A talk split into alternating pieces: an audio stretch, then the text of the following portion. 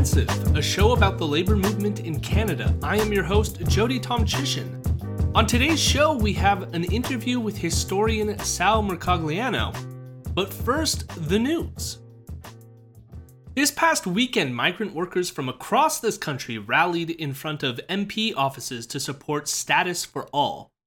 The Liberal government has been discussing regularization for some time now, but have delayed implementing a policy. The Migrant Rights Network estimates there are 500,000 undocumented migrants in this country, and they should be made permanent residents.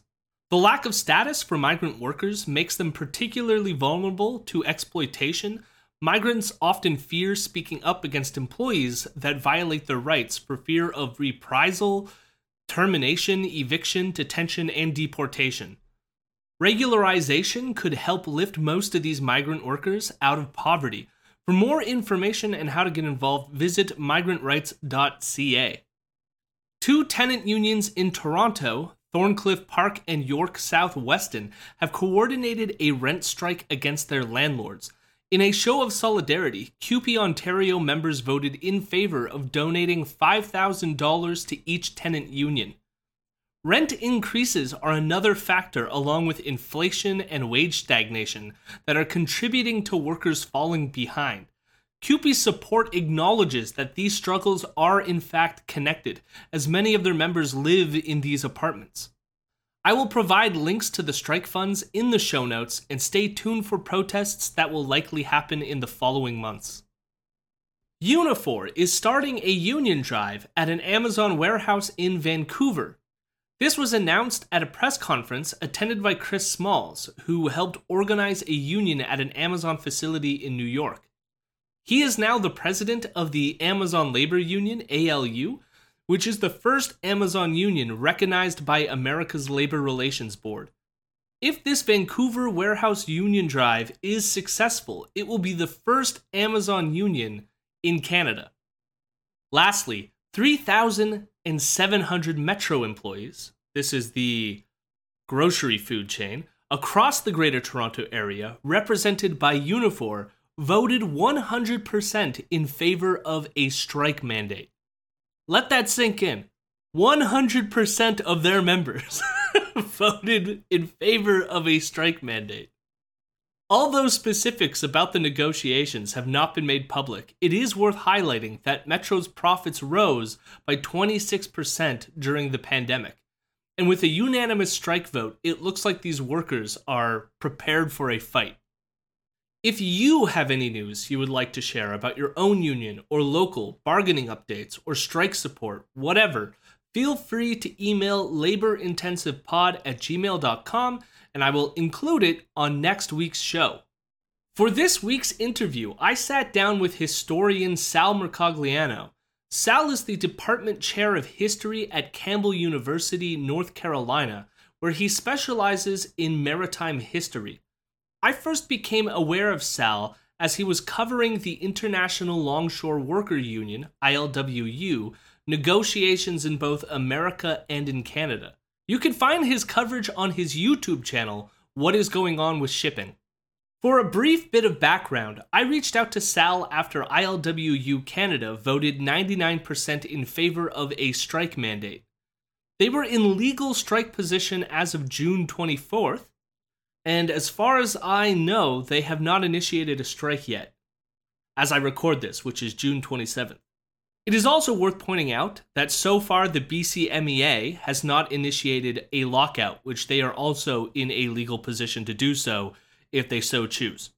Just a few days before we recorded, the negotiating team for the ILWU in America reached a tentative agreement with their employer, the PMA. We talk about what this means both in the American and Canadian context. It is often hard to find union members to come on to talk while they're in the middle of negotiations, and Sal seemed very knowledgeable and even handed in his coverage of the ongoing labor disputes. He was very gracious to sit down with me and explain to me what is going on with shipping on the West Coast. So here's my interview with Sal Mercogliano.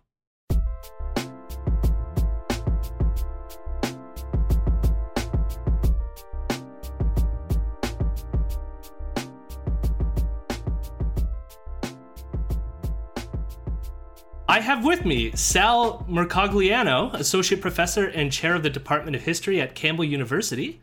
He also produces videos for his YouTube channel, What is Going On with Shipping?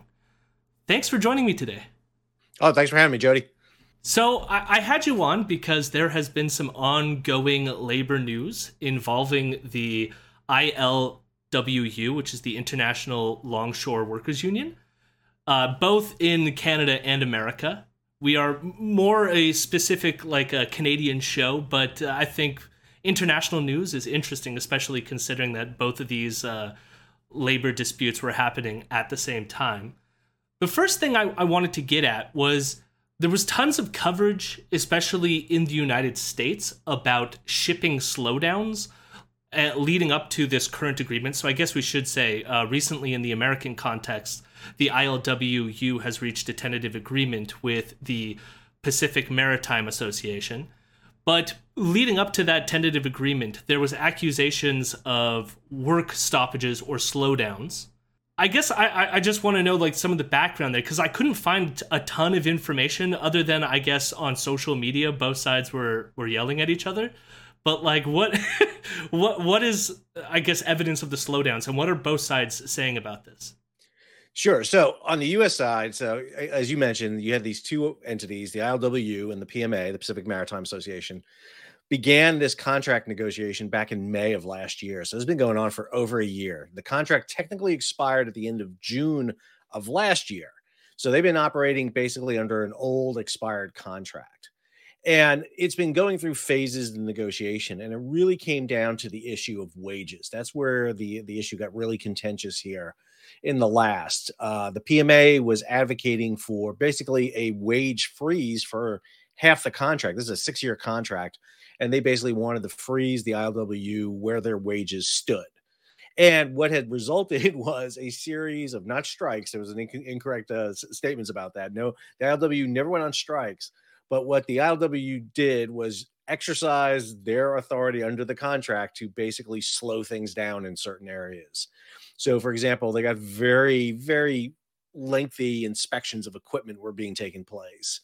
And particularly up in the port of Seattle is where we saw this issue come to a head, where there were slowdowns. They, for example, there wasn't sufficient lashers, those who come on board ships to throw the container lashings either on or off a vessel. So there weren't sufficient lashers to unload or load the vessel uh, they would show up with smaller groups than called out for. And, and both sides were doing this. The PMA were not calling out enough workers, and the ILWU then was not providing enough workers for who the PMA called out for. And what you got was a social media fight between the two entities where both sides were pointing fingers at each other.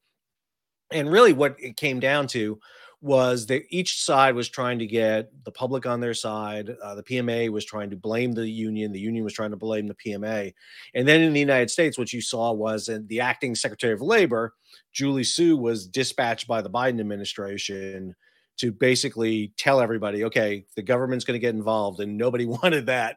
So they've come to this now, this tentative agreement on wages. I was curious about the wage freeze uh, like why why does the PMA I mean obviously you could say the PMA wants a wage freeze because they don't want to spend more money on wages uh, because that means more profit for them. But what was their justification for just a, a straight out uh, wage freeze on their contracts? Well they, they came out and basically made the argument like okay listen we're not making the record profits we've been making for the past two years any longer. So therefore we have to tighten our belt and you the ilwu have to share in that burden now, that's the hypocritical part of that argument in that they had been giving bonuses and pay raises for the past two years. And you even had some journalists in, in the media saying, well, you know, the, the, the ILWU should have negotiated this sooner. But, you know, it takes two sides to come to an agreement. If the PMA did not want to come to the table to negotiate, you can't make an agreement. And this is where the PMA really fell short. And, and, I, I, would argue that this was a terrible argument for them to make. The idea being that not only are you going to wage freeze, but we're going to wage freeze retroactively to the beginning of this contract, and it's going to go out for two years.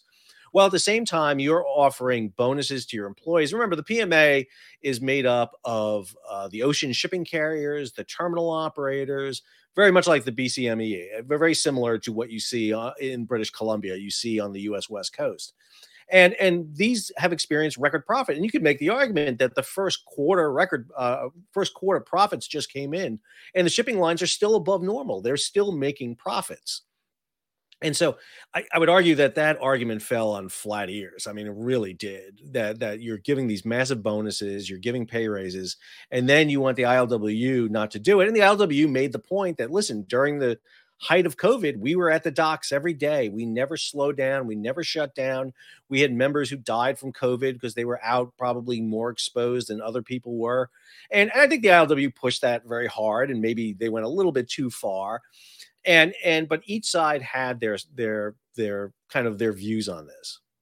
Now with the tentative agreement, so they I guess like I don't know if we have seen that yet, but like what are the wages looking like? Uh, I imagine that it's uh, they probably didn't get everything they want, but at least it's above a wage freeze, right?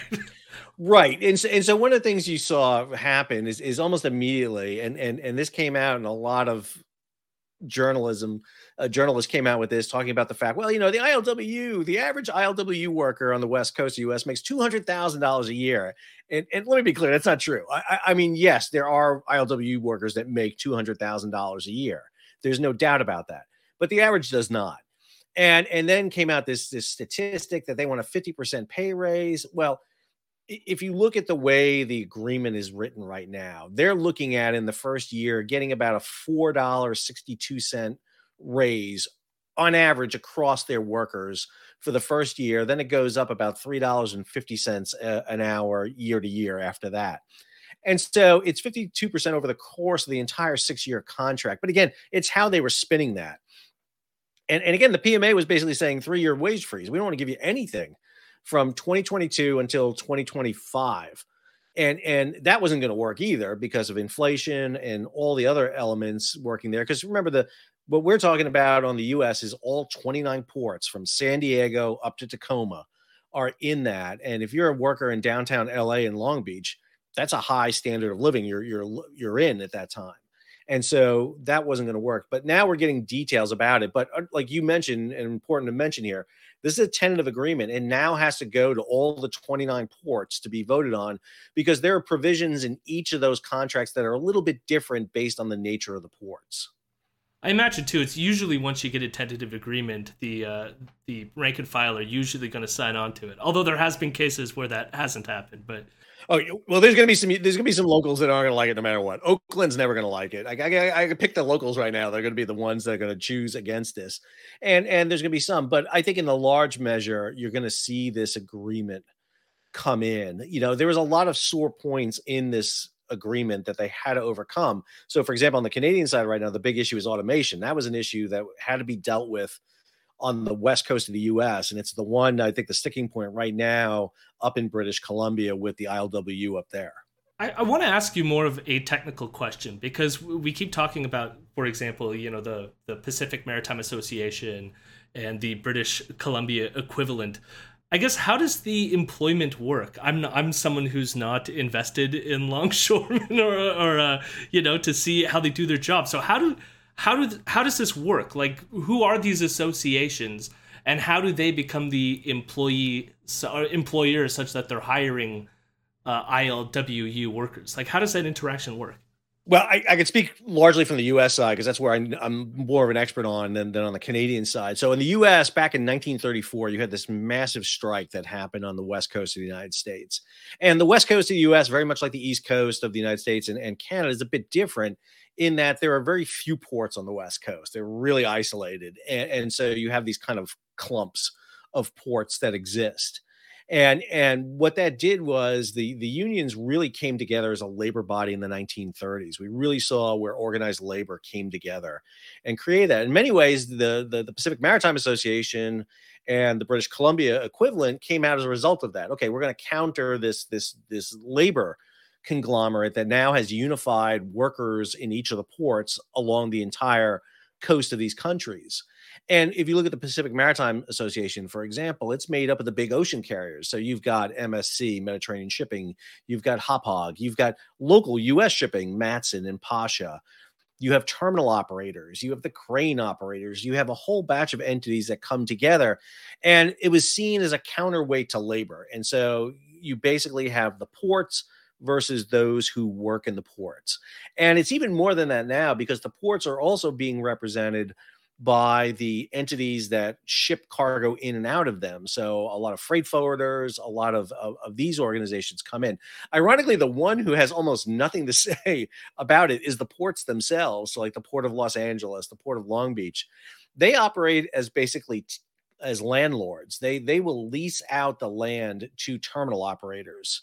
So in the United States, we saw a lot of the Port of LA director getting on and talking about this labor agreement. He has nothing to do with the labor agreement at all. He's just an observer of it. Uh, and, and, what was really amazing is how quiet the ILWU and the PMA were officially. They got unofficial. They were they were flying things on social media, particularly there toward the end, where they were issuing these statements at each other. But you couldn't get really any of the elected officials from either organization out there. And so it's really kind of two big behemoths that you deal with. You got organized labor on one side, and then you have all the facets of the port on the other side. And what happens is when ships come into to ports, it is on the in on the US side, it's the Pacific Maritime Association that will call out working gangs that will get the ILWU to provide those working gangs. Basically, the PMA doesn't get into the details about how the labor shows up. That's the ILWU, that's their bailiwick. They're in charge of training them, making sure they're available. They're just paid to bring out the group. So, what we saw in Seattle, for example, was the PMA were calling out, okay, we're going to call out a one work gang to work this ship and they would work one crane on this one ship and they would do the you know removal of the containers loading them onto the bomb carts and moving them around the terminal.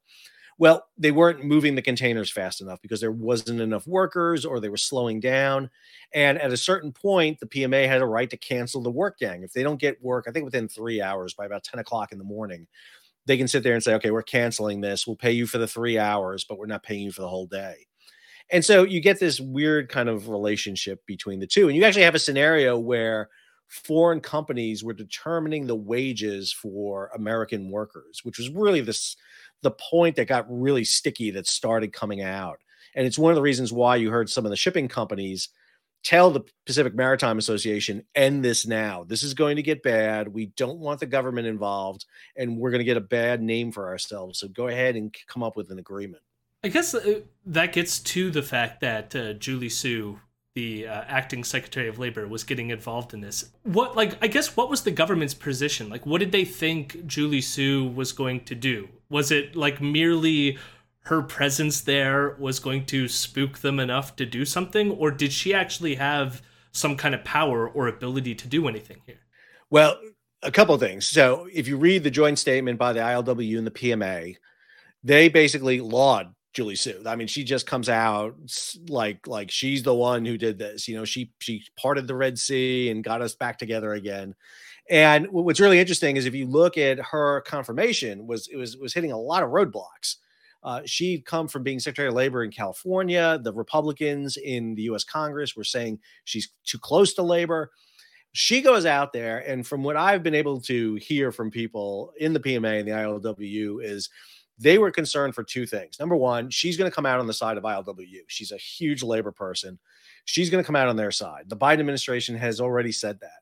President Biden has come out to the West Coast and basically challenged to punch the container liners in the face at one point. You know, he so he didn't come out as a fan of the big ocean carriers, which the PMA is made up of.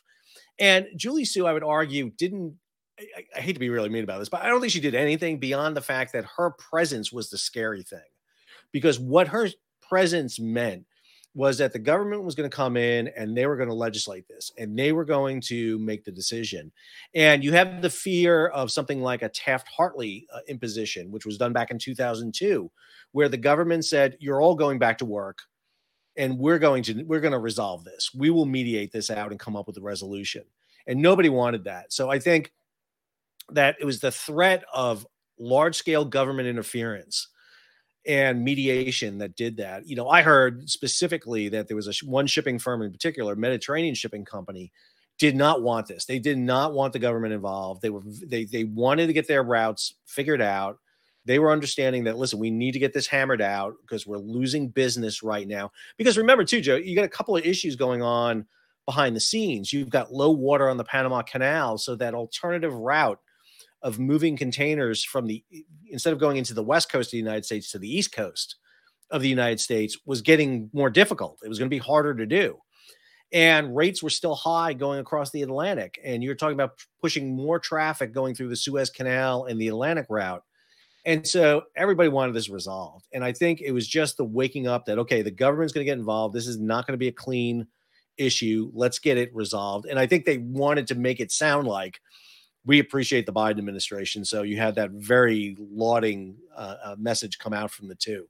Yeah, I was wondering as well because they got a lot of flack, or at least the Biden administration got a lot of flack for forcing the end of the the railway uh, strike. So, like, I wonder if like this was a way for them as well to like, uh, you know, hang up a few uh, wins on their belt uh, as well that and like they didn't want a repeat of the the COVID delays. I think. No, you know, and my, my point was I, I, I was talking to somebody else about this, and they sat there and said, well, you know, if you're if you're the Biden administration, you're gonna take a victory lap on this. Julie Su, you know, looks great. I was like, yeah. I said, you just got to remember, this has been going on for over a year during the Biden administration. It literally got to this point under their watch, so they they basically waited until it was teetering over the edge to run in and pull them back, and and that's okay. You can use that tactic but it's a bad tactic to use because if it goes over the edge, then you're responsible for it. We're seeing it right now with uh, uh, UPS in the United States, with the UPS, uh, uh United Parcel Service, maybe going on strike with their union because they had a very similar vote to what the ILWU in Canada had. I now want to move uh, uh, more to the Canadian ILWU. I know you're based out of America, but you you clearly follow this a lot more than I do. For those who don't know, I mentioned this on the show last week, which was that the ILWU in Canada voted 99% in favor of a strike. This puts them in legal strike position for June 24th. Of course, this doesn't mean that they will go on strike if they reach a tentative agreement b- before then. They won't go on strike. They might even just decide not to go on strike then and choose to go on strike when it's more convenient for them for whatever reason. But uh, I am so like they they were having similar concerns in terms of wages. Was there, do you know if there was a wage freeze offered to them as well? Or is there a different issue going on with wages between the BC Maritime Employer Association and the Canadian ILWU? Uh, you have the, you have very similar issues. I mean, you have wages, and like I said, the biggest issue that's really right now is the issue of automation and that's that's a sore point because one of the issues you have i mean obviously on the british columbia side you're looking at two big ports you're looking at vancouver you're looking at prince rupert, rupert so i mean two big ports we saw how important west coast canadian ports were when the fraser river happened and all of a sudden you got cut off and grain and nothing could move across the canadian uh, uh, length of the country. I mean, that was absolutely traumatic. I mean, when you looked at the vessels that piled up outside of Vancouver. I mean, that was that was an amazing thing to to see. And in the same way, you're you're looking at these ports being this the same issue. You're talking about wages, which are really important, but the automation one I think is really the big one. We just saw come out a report uh, about this, about the loss of jobs potentially with automation. And understand, there's a lot of elements of port automation that's really important to understand if you look at port automation, you look at effectiveness of ports, what you're talking about is the ability to move cargo through the ports, something called throughput. You want to be able to get the containers and cargo off the vessel and out the port. And a lot of ports, US, Canadian, a lot of other places around the world, are not very efficient at that. And that's where this automation issue comes in. A lot of people tend to think the automation issue is like you'll see remote cranes and you won't see people working in the in the ports anymore. But a lot of this automation deals with data and the ability for truck drivers and rail to come in and efficiently move. And what the unions want, what the ILWU wants, is to make sure that if you're going to automate the ports, we're not going to lose membership, which means that down the road, your membership may decline but you're not firing people. They're basically phasing out as their retirements kick in. And this is the sore point, I think, right now is to make sure it's a little bit more severe, I would argue, on the Canadian side because of the fewer ports there are on the British Columbia side. And because of the massive amount of cargo that goes through British Columbia ports, uh, this has a big impact because you can really see it impact in certain ports. Obviously, in Vancouver is one of the big ones where you would see it hit more than anything else. The US ports also tackle that issue of automation, but it's different in different ports. I guess, like, in terms of efficiency, where I guess it's efficiency in terms of like how much uh, you know quicker these things can be processed, such that you can get more profit for the shorter time it takes to unload these shipping crates, right? Like, well, if you looked at like, like the height of the global supply chain crisis back in 2021, when we had 109 vessels off LA and Long Beach, for example, you would have truck drivers coming into the terminals in LA and Long Beach, and now typical of those truck drivers during normal times could make two to three runs a day to the port. You know, they would show up, they would literally show a piece of paper and they would go get their containers. You know, let me go get your container for you and we'll, we'll load on the back of your truck and off you go. And during the height of supply chain, you were lucky to get one run a day in there because the yards were so packed. And and believe it or not, a lot of things in, in ports are done in a way that is cutting edge 1970s technology. I mean, there's still fax machines. I mean, I mean, it's it's really bad that you still have paper in some cases. And it, it doesn't make for a very smooth flow of, of, of cargo you know when i order i just ordered something the other day and i'm tracking it right now you know as this package is is packaged in madison wisconsin until it arrives at my doorstep in north carolina for containers it's a lot different. It's like okay it, i think it's on this ship and now I, the, it's in the port. I'm not sure where the container is because we don't have that kind of tracking data like we do. And and you literally lose them for a while. And, and that's what we start talking about with automation and throughput and unfortunately a lot of unions see automation as you know this is the thing that's going to kill us you know? It's it's it's the thing that that has killed bank tellers and toll and toll toll booth collectors you know? It's it's the E-ZPass. it's going to get rid of it's going to get rid of us. And so there's a big fight against that. And i, I think you're really seeing that on the canadian west coast. I've read some stuff about like the the initial automation that occurred earlier uh, I, I don't know exactly when the timeline is but like when containerization really became a thing. Did we see uh, like a similar decline in labor after containerization? Or is is like largely like there's like some element of fear? Or like does this automation process that they have previously experienced also cut jobs or, or hurt them in the long term Oh, if you go back to the creation of containers, I mean, containers come out. Malcolm McLean, 1956, comes out with the the idea of the container, and it it it was a dead idea. Nobody wanted it because you were going to take longshoremen and, and and workers out. You know, it was a huge infrastructure investment because you had to buy these cranes and these containers and these trailers and these chassis. Nobody wanted. Believe it or not, the thing that proved it as a an efficient model was the Vietnam War. Was the U.S. found itself in a position where it couldn't get cargo into Vietnam, and and and it was uh, Malcolm McLean and Sea-Land sold that concept, and all of a sudden you see it take off, and it, it's very much the same thing. Plus, we use containers a lot differently today than they were originally envisioned. So, you know, if you have a container come over from the Far East and it's loaded with cell phones, for example, well, that container doesn't need to go to a local store. That the material in that container has to be unpacked it has to be unpacked and then redistributed into containers that are going to local stores and shops, which means that most shipping containers go maybe 100, 200 miles from the port to some warehouse somewhere to be unstuffed and then repacked into trailers and other containers for shipment. So we've really changed the way we move goods in many ways. It's not the it's not the old idea that I'm going to pack up my container, seal it, and it's not going to be opened again till it arrives at a store, you know, in Saskatchewan. You know, that that's not the way it works.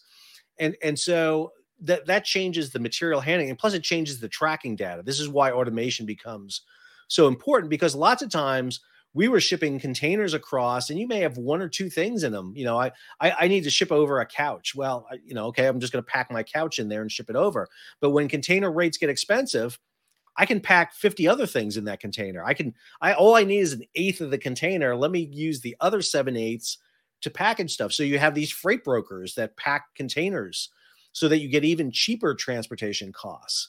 And then you got to be able to track that. And that's the big problem is is the literally the visibility. Containers, you don't know what's in a container. Once you seal it, it looks like every other container. And and and you know, once it gets closed, following it, it becomes very difficult.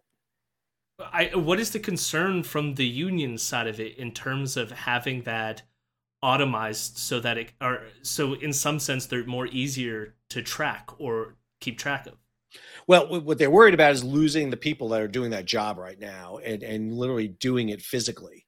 And because there's a lot of automation. So for example one of the one of the systems that's used in container yards is you take the containers off the vessels they have to go through a screening process and then they're stacked. They're stacked into these big big kind of piles almost like a tetris you know pile.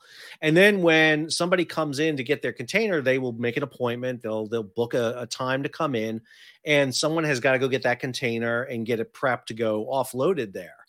And a lot of that is physical labor. It's people driving and doing all that that that sort. If you can do that by computer, if I got an app on my phone that tells me, "Hey, I'm going to book my my appointment. I'm going to come in," you know, here's my paperwork, here's my clearance data, you know, taxes are paid, tariffs are paid, I've cleared customs and all the other entry procedures.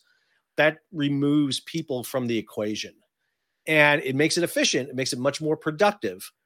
And at the same time, you start seeing the the diminish uh, the, you diminish the number of people who have to be involved, and that's where the unions get very concerned about that. It also raises some some security issues, some terrorist issues invisibility of these containers and making sure they're being tracked properly. You know, one of the things that containerization did is eliminated the kind of sticky fingers of stevedores and laborers stealing things. Well, now people don't steal things out of containers; they just steal containers. Because if I can show up with false data and I can get a full container load of cell phones, I'm uh, you know I'm rich.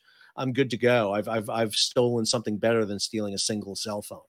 Yeah, I guess I wonder like how do how do they make the contract to protect against automation in that sense? Like what what specifically would they be looking for? I guess you had mentioned something like uh, you know, having it so that the the retire or the people will stay on board but they will eventually uh, phase out after retiring but like how can you get that like into the contract to prevent these companies from automating so the issue that they wind up is is this so the retirement money that's being paid to the retirees comes out of the salaries of those working. And so obviously if your base of workers is declining, that means they have to contribute more for the retirees.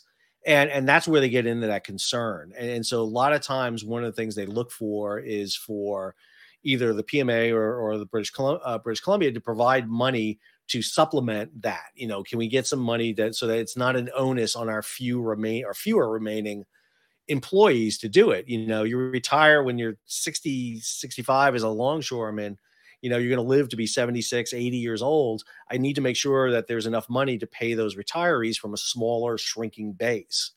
And so lots of times they want to do a phased approach. So make sure that we, we see our reduction over. One of the things we saw that happen with the supply chain is okay, we got a lot more traffic coming into the West Coast the US and Canada. We need more workers which sounds great if you're the union. Wait, great, it's time. Let's get more union workers. It's like, no, I don't want union workers. I don't want to bring more union workers on because if I bring these guys and women into the union, I got to pay for them later on. And I don't need that. And so it's really hard to come in as a full union worker. So you have this weird provision called casuals, which work the jobs, but they don't get the benefits.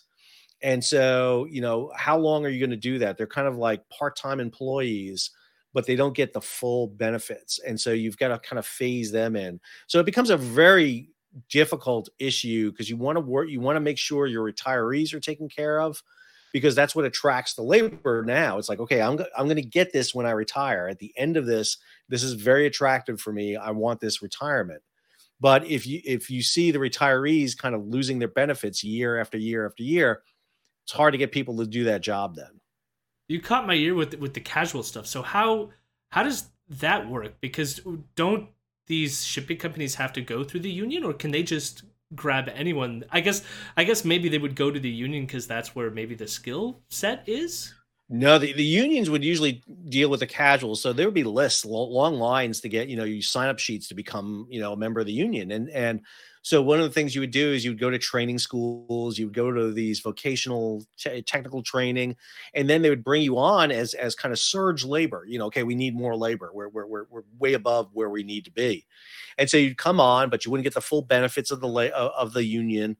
You know, not the full pay, but then you'd work a set period of time and then you be considered for application into the union you've done this m- amount of time and so and, and, this was this was the issue that was going on on the west coast of the us and canada in that lots of times during the height of covid you would hear some arguments between the unions and and the and the labor and and the the associations you know wow you know we can't move our cargo because the labor is not moving fast well labor doesn't want to bring a lot of people on because then they're, they they have to be responsible for them.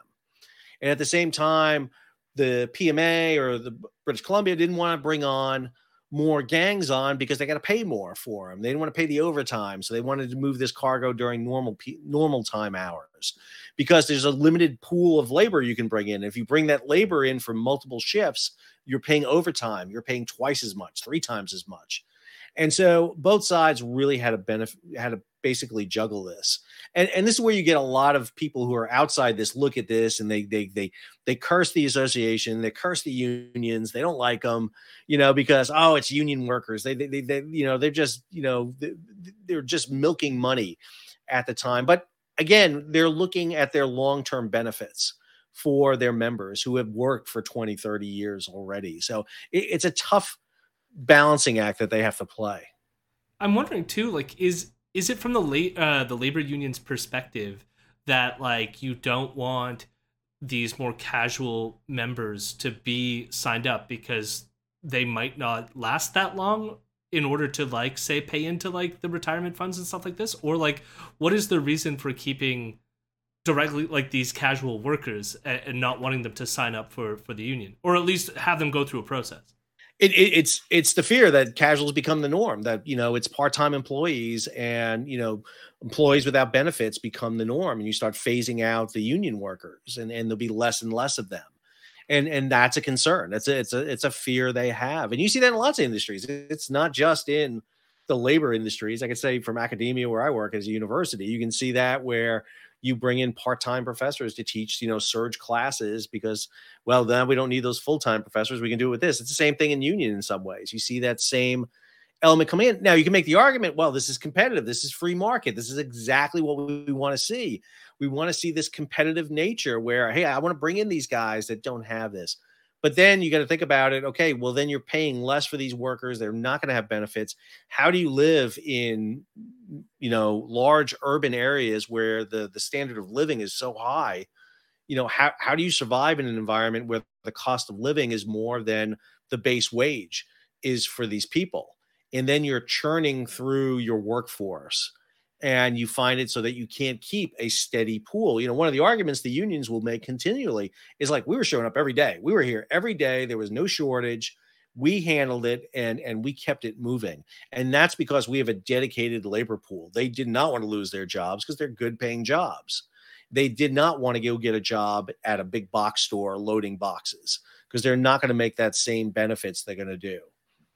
I guess maybe like I feel like I'm missing something here. So is it like so do the like PMA do they like hire the casuals separately from or like or is, is it the labor union the unions hire the casuals so basically what the pma does it sets the labor goal okay we need this many work gangs to work this and if if the ILW keeps coming up short all the time. You know, it's like, okay, we got 10 ships. We need, you know, three gangs per ship. We need 30 gangs. And if you're only showing up with 22 or 20, it's like, okay, you got to do something. It's like we, you know, you're you're you're creating this logjam. You're creating this this this problem that's magnifying because we got ships, you know, anchoring off port now.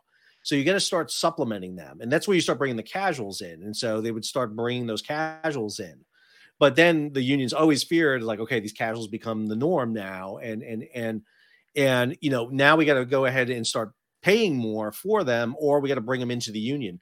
And again, you don't want to bring them into the union because now, okay, now I'm running 30 gangs instead of 22 gangs, but then all of a sudden the ships disappear because the economy turns down. And now I got 30 gangs of union members and I can't pay them. And they're going to get ill because guess what? My job as union president is based on voting. I'm going to get voted out. And then when the labor negotiation comes in, it gets really bad. And, and that and that's where the unions find a very delicate line between union membership and these casuals. Thanks. No, that that now it's starting to make sense to me. like there was parts of it just like it seemed like what to what advantage uh, would they want these casual workers, and I just couldn't like uh, couldn't fully figure that out. Uh, I do want to say like uh, so with the tentative agreement in the United States and with the Canada ILWU having the strike vote is is I guess like the the strength diminished considering that America is also or is not going to go on strike or likely isn't going to go on strike anytime soon will that diminish the sort of like power that that canada has in closing just those few ports compared to the rest I, I think number one, I, I think the Canada strike vote had a big impact actually in the US. I really do. I, I think that was an issue that really told everybody that and, you know that number is, is is a really ridiculous number 99 point i think it's like four something percent. It's like it, it's a crazy number. Until you as you said understand okay that's the authorization to strike. That's not the vote to strike because the vote to strike is much different. But that gives the union the ability to do it. I think that told the pma in the united states holy cow if the canadians are talking about that this is this is just going to create a, a a kind of a momentum and I, in, and in the same way, I think the tentative agreement in the U.S. now creates momentum in Canada to come up with a tentative agreement. To sit there and go, okay, now the U.S. just came up with that agreement let's see what we can do now. Let's get our negotiation together and let's see what we can hammer out. Because the fear is if if you have a strike on British Columbia side, well, then those that cargo is going to go into Seattle and Tacoma, and it's just going to come across, you know, the border that way.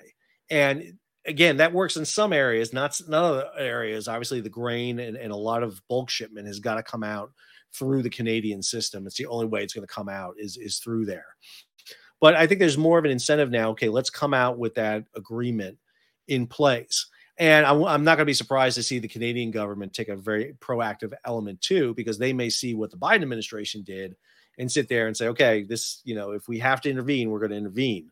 But I, I, think there is a momentum now to get this discussion between the two. But as, as you also mentioned too, we don't have an agreement in place yet until the 29 locals come up and sign this deal and put it in place we're all set on the west coast of the United States because right now it, it, has got to go in, and I know there's going to be a lot of debate and voicing of concern about what that agreement entails.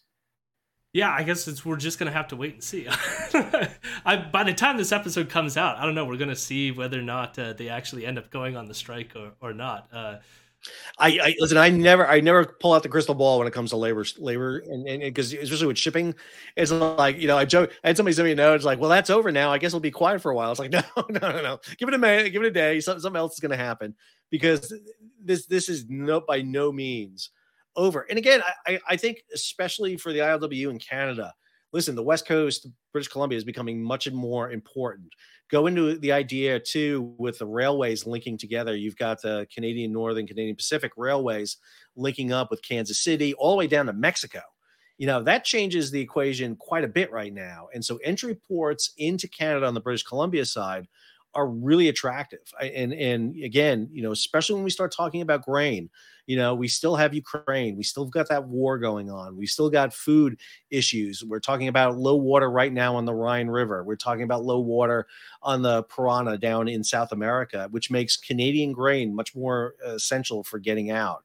And uh, again, I never under, underestimate the power that they have here to move this cargo. And you know, one of the things uh, that's really interesting is, is is how much Canada, in terms of economics, military, social, politically, are looking to the West Coast a lot more than they ever did to the East Coast now.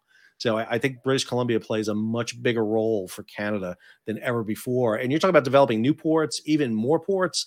You know, growing these these railways and port infrastructure. I think that is the gateway for Canada out into this Pacific marketplace.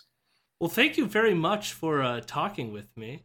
I should say as well, I really love your YouTube channel. I, I wasn't expecting, uh, you know, a channel solely dedicated to shipping, but it's really well done and it's very informative. So again, thank you for coming up. Jody, I appreciate it and everything. I, I, try to make, you know, I try to make global shipping accessible to everybody. You don't have to be, you know, a licensed merchant mariner or someone who lives by the coast to understand what I'm trying to explain. It's it's how shipping impacts everyone. I'm in central North Carolina, and it doesn't matter if you're in Manitoba. I'm telling you, global shipping impacts you every day, whether you like it or not. And and I try to put that in the context for everybody. Well, uh, thanks again. I recommend everyone should go check out uh, Sal's YouTube channel. Of course, I'll link it uh, and all that fun stuff. But uh, thanks. Thanks again for tuning in.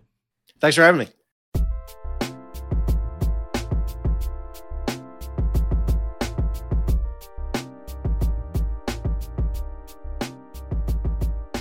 Thanks again to Sal Mercogliano.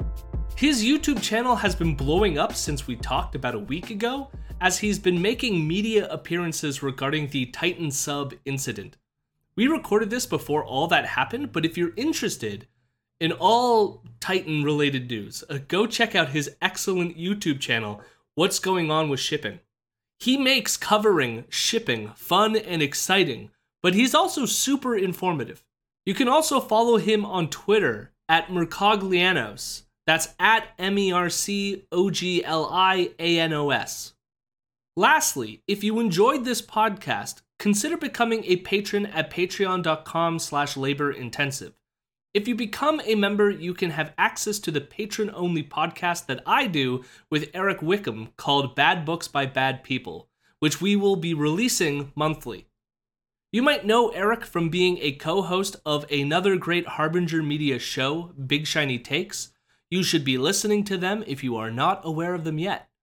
This weekend, we will be releasing Chapter 7 of our review of Shakedown by Ezra Levant. I think we will have one more episode after that, and then we should be done with that book and moving on to another. So if that interests you, go check it out, and thank you for listening. I will see you next week.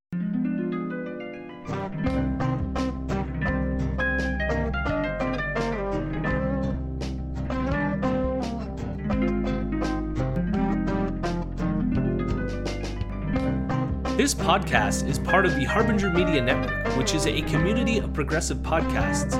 Visit their website at harbingermedianetwork.com to listen to other incredible left leaning podcasts. Thanks as well to Dan Van Winden, who produced the music for this podcast. If you want to follow Labor Intensive on social media, find links to our social media accounts in the show notes of this episode.